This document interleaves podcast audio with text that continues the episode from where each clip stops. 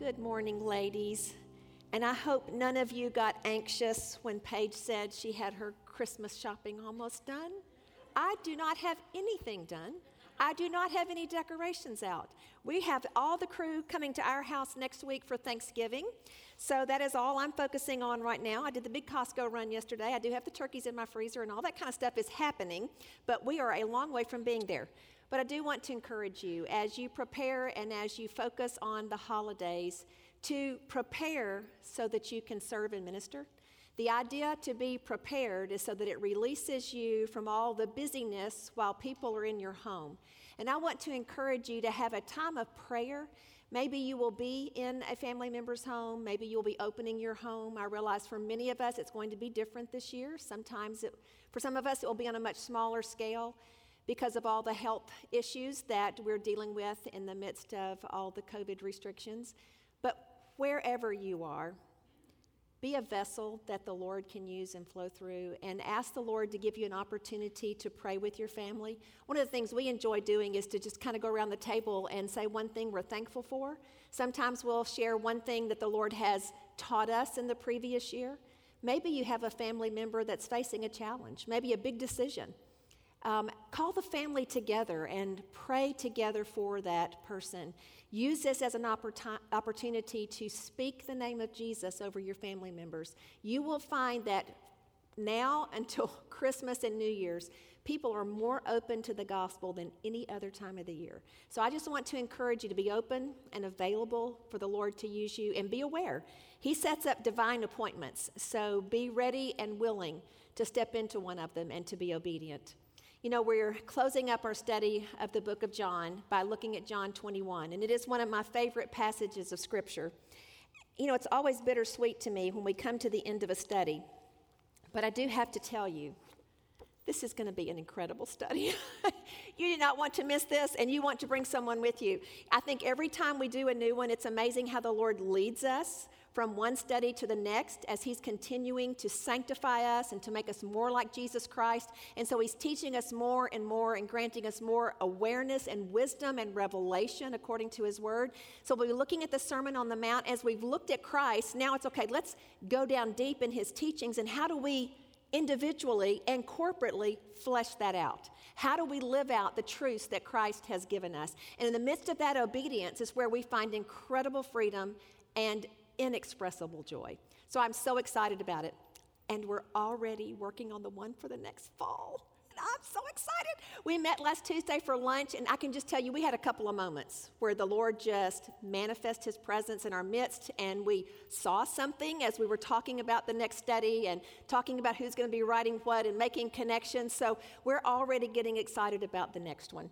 So I, I, just appreciate you being here, staying connected and invested in the study because the investment you're making is in your spiritual well being and in your understanding and the intimacy that you get to experience personally with Jesus Christ, and nothing can take that away from you. So I just encourage you, um, stay with us. All right, let's look at John 21.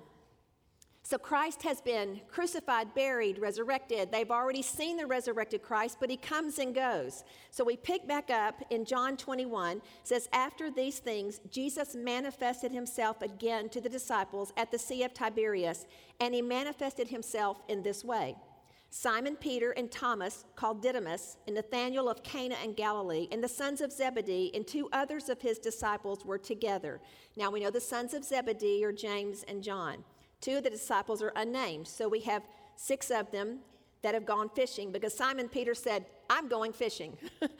they uh, said to him, We'll come with you. And they went out and got into the boat, and that night they caught nothing. But when the day was now breaking, Jesus stood on the beach, yet the disciples did not know that it was Jesus. So Jesus said to them, Children, you do not have any fish, do you? They answered him, No. And he said to them, Cast the net on the right hand side of the boat and you'll find a catch. So they cast, and then they were not able to haul it in because of the great number of fish. Therefore, that disciple whom Jesus loved said to Peter, It is the Lord.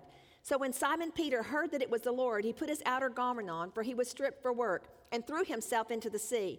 But the other disciples came in the little boat, for they were not far from the land, but about 100 yards away, dragging the net full of fish.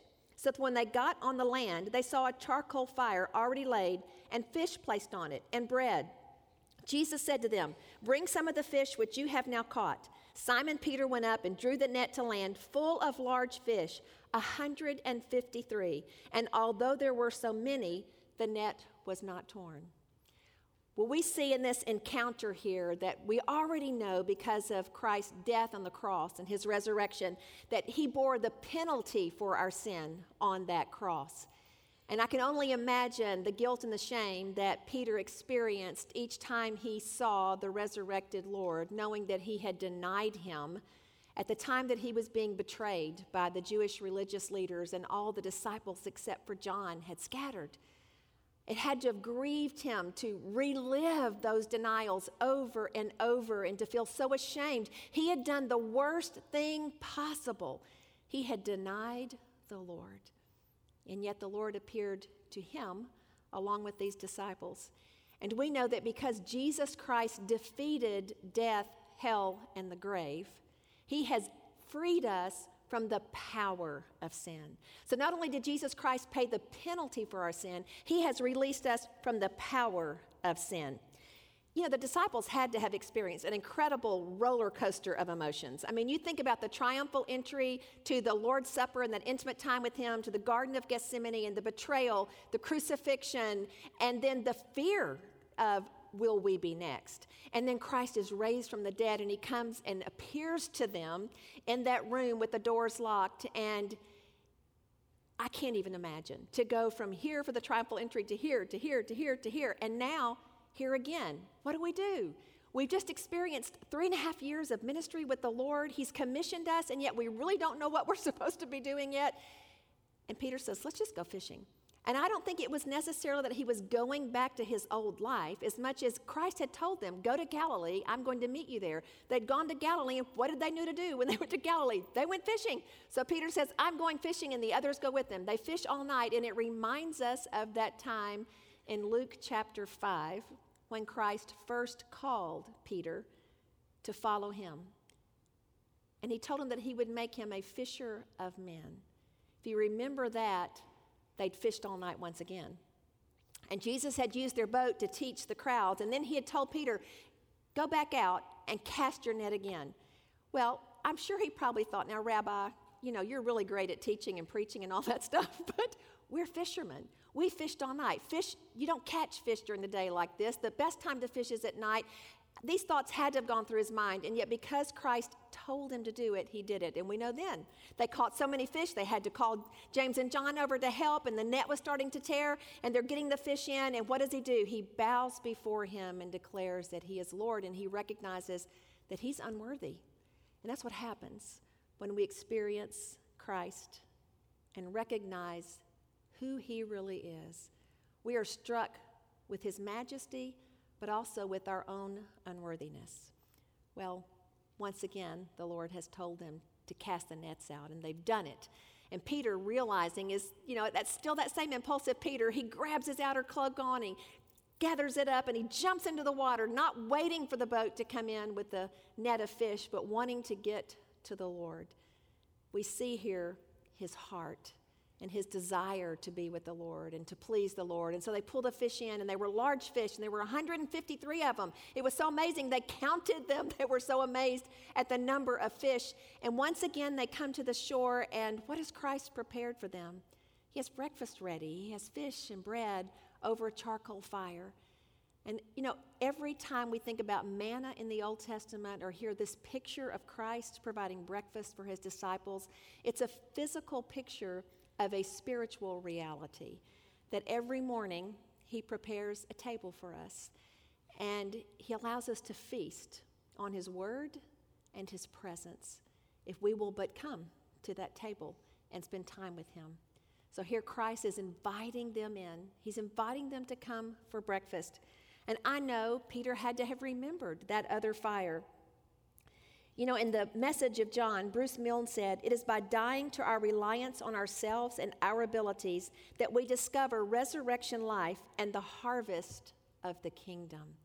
They had just harvested, harvested fish, but Jesus was calling them to be fishers of men. There was a completely different harvest, fields that Christ was calling them into as they were to go after people um, for Christ. You know, as we listen to his voice through the word and the inner promptings of his spirit, he will make us fishers of men as well. Just as we sang, people need the Lord. He invites us to fellowship and communion, and the invitation to the intimacy of a meal is a foreshadowing of the day he will gird himself and serve us at the marriage supper of the Lamb. Once again, we see we serve a Savior, a King, who did not come to be served, but to serve and give himself as a ransom.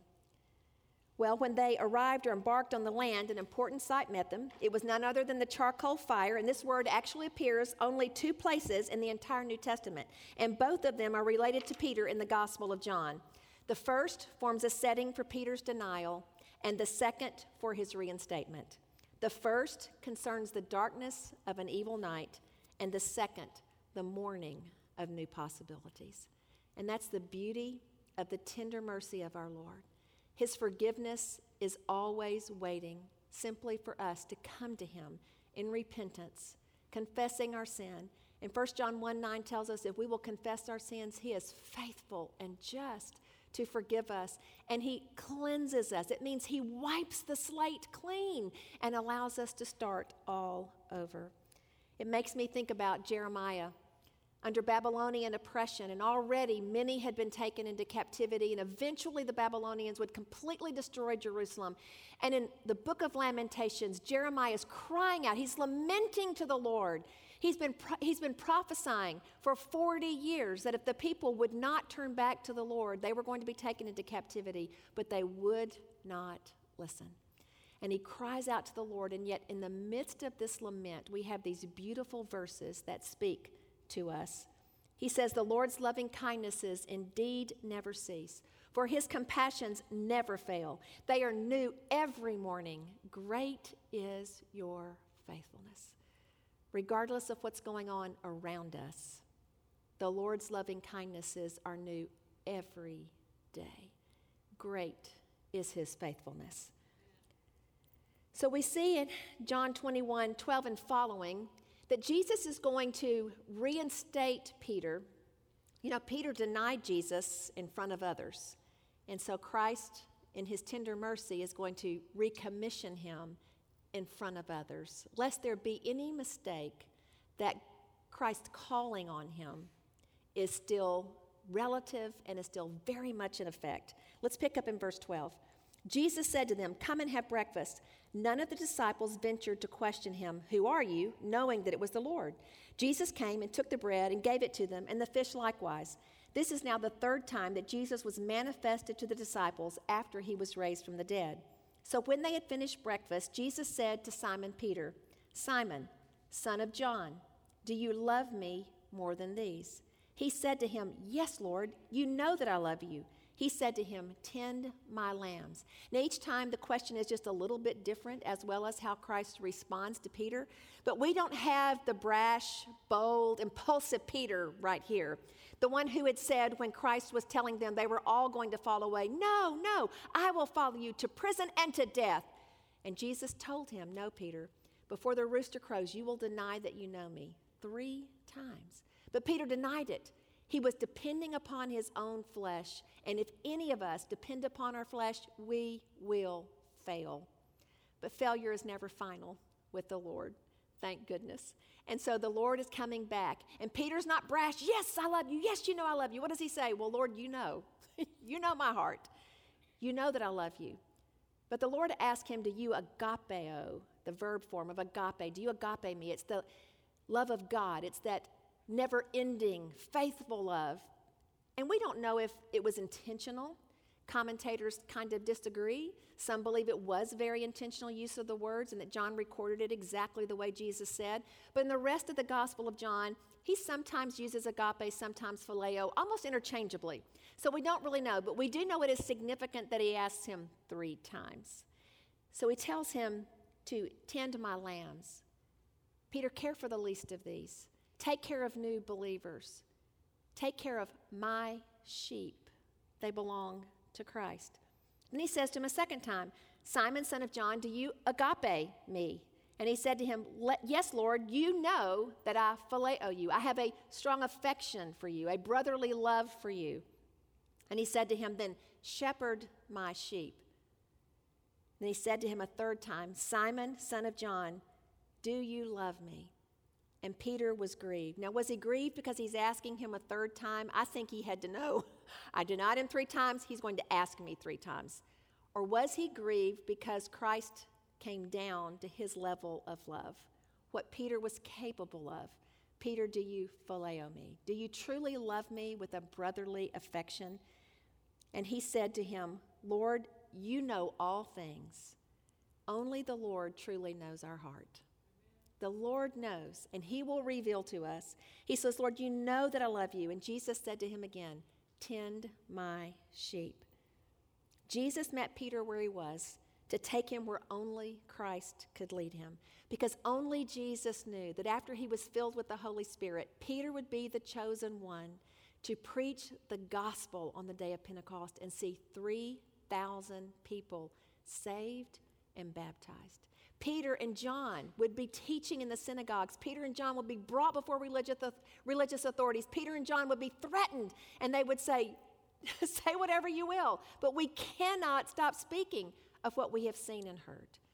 He would be a bold witness after he was filled with the Holy Spirit because he had been forgiven and he had received and experienced the mercy of Christ as he recommissioned him to ministry. Now, one of the commentaries said that this ministry is described in verbs, not nouns. Christ was telling him, tend, feed, not be a pastor or hold the office of pastor, because the sheep belong to Christ, not Peter. Not tend your flock, but tend my sheep. That Peter fulfilled the terms of the service required of him receives its best attention in 1 Peter, especially 5 1 through 4. In fact, I would like to read that to you because Peter would then be chosen by the Holy Spirit to write 1st and 2nd Peter, and also was the one who was the source behind Mark's gospel, which most theologians agree on. Let's look at verse 1 through 4 in chapter 5 of 1 Peter. Therefore, I exhort the elders, the pastors among you, as your fellow elder and witness of the sufferings of Christ, and a partaker also of the glory that is to be revealed, shepherd the flock of God among you exercising oversight, not under compulsion, but voluntarily, according to the will of God, and not for sordid gain, but with eagerness, nor yet as lording it over those allotted to your charge, but proving to be examples to the flock. And when the chief shepherd appears, you will receive the unfading crown of glory. Christ takes very seriously the appointment to shepherd his sheep, to oversee his body to care for his bride. And so every shepherd needs to walk in humility and literally tremble at the word of God because it is a responsibility no one is able to do apart from the filling and the power of the Holy Spirit. We really do proceed on our knees I met with our young ministerial assistants, the, the women that are serving as ministerial assistants at Bellevue yesterday for lunch, and was able to talk with them. And our topic was women in ministry. And I firmly believe that God has put in place order and authority in His Word. There's order in the home, there's order in the church, there's order in government. If you're an employee, you are to be submissive to your employer. You're to obey the rules of your company. You're to work to make your boss look good. That's your job.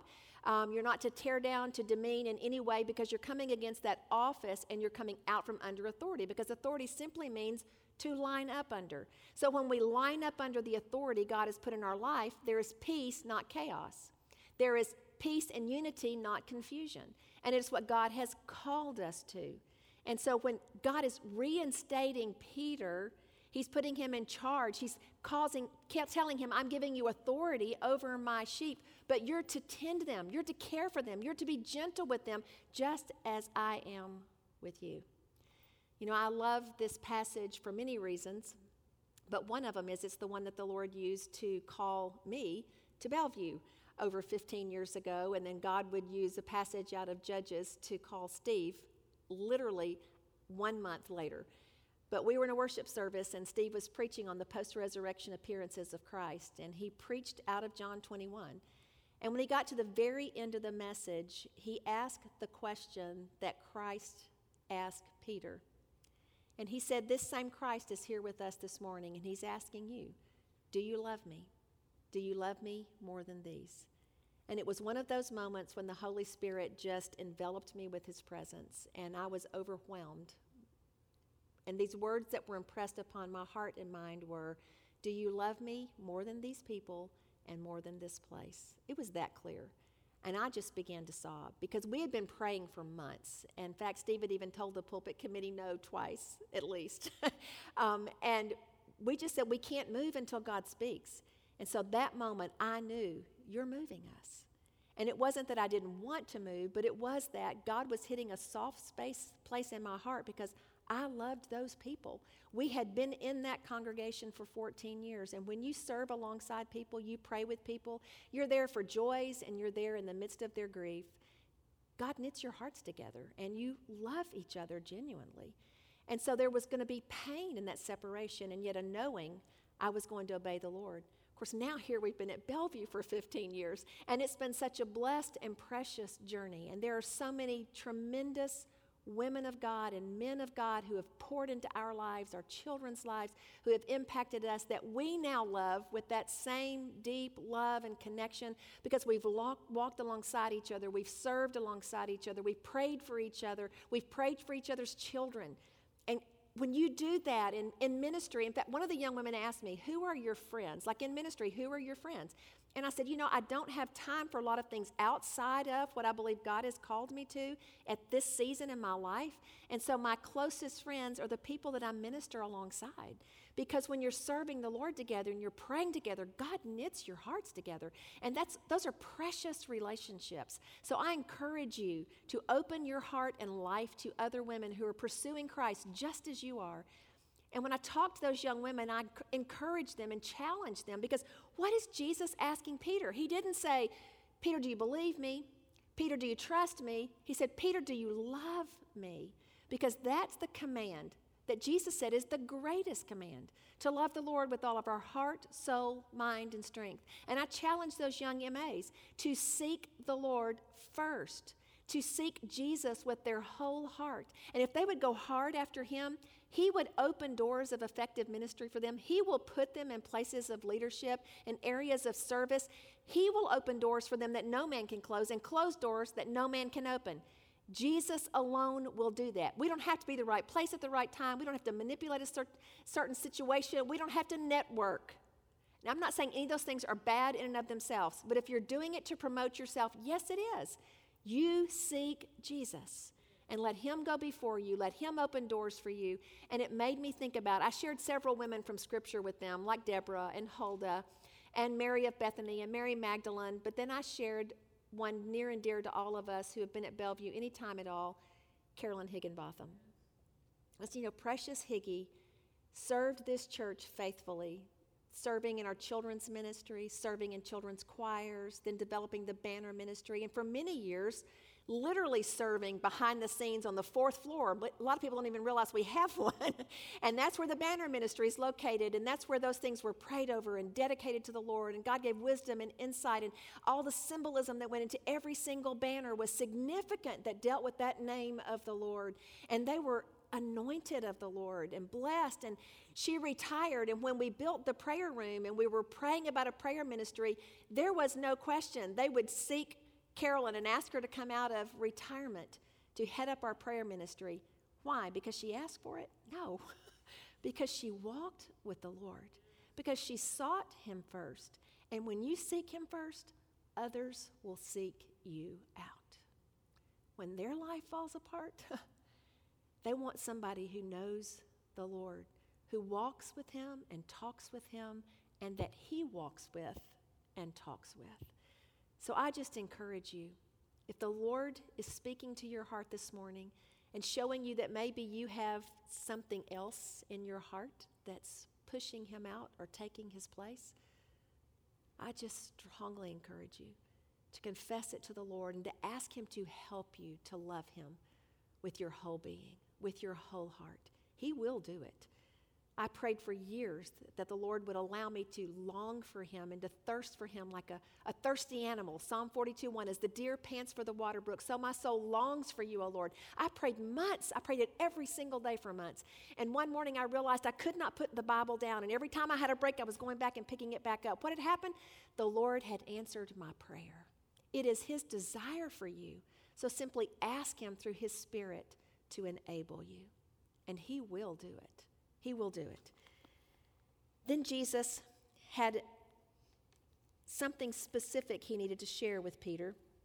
Let's pick back up in verse 18. Truly, truly, I say to you, when you were younger, you used to gird yourself and walk wherever you wished. But when you grow old, you will stretch out your hands, and someone else will gird you and bring you where you do not wish to go. Now, this he said, signifying by what kind of death he would glorify God. And when he had spoken this, he said to him, Follow me. Peter, turning around, saw the disciple whom Jesus loved following them. So, evidently, they're taking a walk on the beach now, and Jesus has something special to say to him. He's just told him basically how he's going to die. Peter turns around, he sees John behind him, and he, the one who leaned back on his bosom at the supper and says, Lord, who is the one who betrays you? And so Peter, seeing him, says to Jesus, Lord, what about this man? What about John? Jesus said to him, If I want him to remain until I come, what is that to you? You follow me. Now, Jesus did not say he would, he just said, What if? What is he saying to Peter? Peter, it's not your problem what I do with John. It's not your concern. It's actually none of your business. we need to put blinders on and we need to fix our eyes on the Lord. Basically, Steve and I say it like this just stay in your own lane. Just stay in your lane. Do what it is God's called you to do, and He will enable you to do it because He gifts us according to His will. He places us in the body according to His will. And He's called us to do a specific purpose, and He has a plan for each of our lives. And if we fulfill that plan, we will have been faithful. That's what He asks of us, is to be faithful to the call that He's placed upon our lives. Therefore, this saying went out among the brethren that that disciple would not die. Yet Jesus didn't say to him that he would not die, but only if I want him to remain until I come. What is that to you? And so John is coming back then in the end of the chapter and saying basically this rumor had gone out because we know John's gospel was the last one written, more than likely written near the end of John's life. And so he, this rumor had gone out, and so he's dispelling the rumor by saying that's not what he said. He says, This is the disciple who's testifying to these things and wrote these things, and we know that his testimony is true. And there are also many other things which Jesus did, which, if they were written in detail, I suppose that even the world itself would not contain the books that would be written. Basically, all the libraries in the world could not contain the books that would be written if everything Jesus had said and every detail about his life and ministry had been recorded. But we know John's gospel was very intentional, and he chose seven I am statements, seven signs of Christ. He was very specific in what he revealed in his gospel, and the purpose was that others might believe that Jesus was the Christ. He is impressing upon them and revealing to them through the things he had recorded the very deity of Jesus, that Jesus is the great I am, who's come to make the Father known to us. Now, I love that he told Peter how he would die. You know, that rarely happens. It rarely happens that we know, we, we know what's going to happen, excuse me, five minutes from now, much less five days from now, or how we're going to enter eternity. But Christ told Peter. Why do you think he told him? I firmly believe he told him so that the enemy would not be able to continue to heap shame and guilt and even fear upon him. That if he was ever confronted once again with a life and death situation, would he deny the Lord again? Would he be strong enough, bold enough, courageous enough? Would he love the Lord enough to never deny him again? And that's what Christ is telling him. Peter, you're going to be faithful. In fact, at the end of your life, when it's time for you to go home, your arms are going to be outstretched just as mine were, and you will be faithful. Can you imagine how reassuring that was? How encouraging it had to have been to Peter? And tradition tells us Peter was martyred, he was crucified, but that he was crucified upside down because he did not feel worthy to be crucified in the same manner as his Lord. Peter had changed.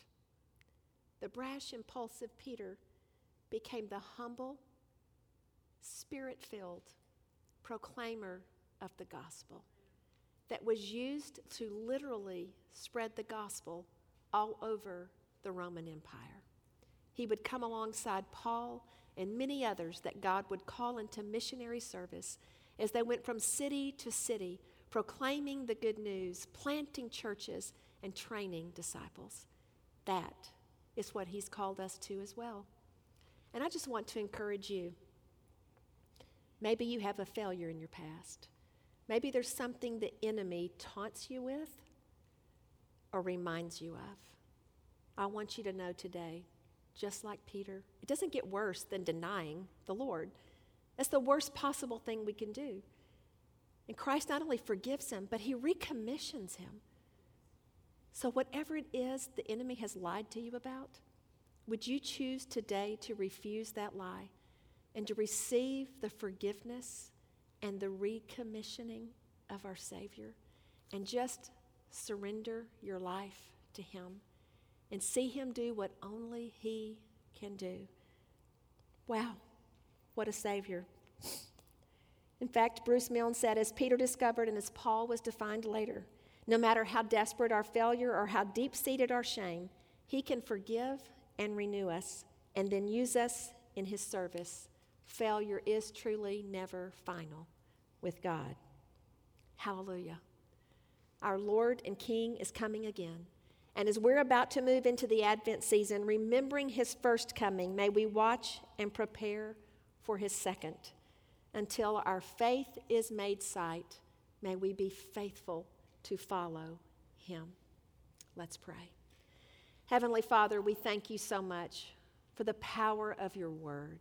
We thank you for Jesus Christ. We thank you for this season of the year when we focus on Thanksgiving. And I pray, Father, that we will be those who are grateful, that words of thanks will flow easily from our mouths, that we will be the people of the good report. And I pray, Lord, that you will use us during this season to love and minister and witness to our family members, to our friends, to people that we don't see sometimes any other time of the year. Lord, I pray that we'll prayerfully approach the holidays and ask for divine appointments to pray, to speak words of encouragement, and to share the gospel. Lord, to serve others, to serve people in our community, to notice those that sometimes go unnoticed. Lord, would you use us as we offer ourselves to you? Fill us with your Holy Spirit and give us eyes to see. And Lord, a heart that knows we are on mission, commissioned by you until we leave this earth and enter your presence. May we be found faithful. And it's in Jesus' name we pray.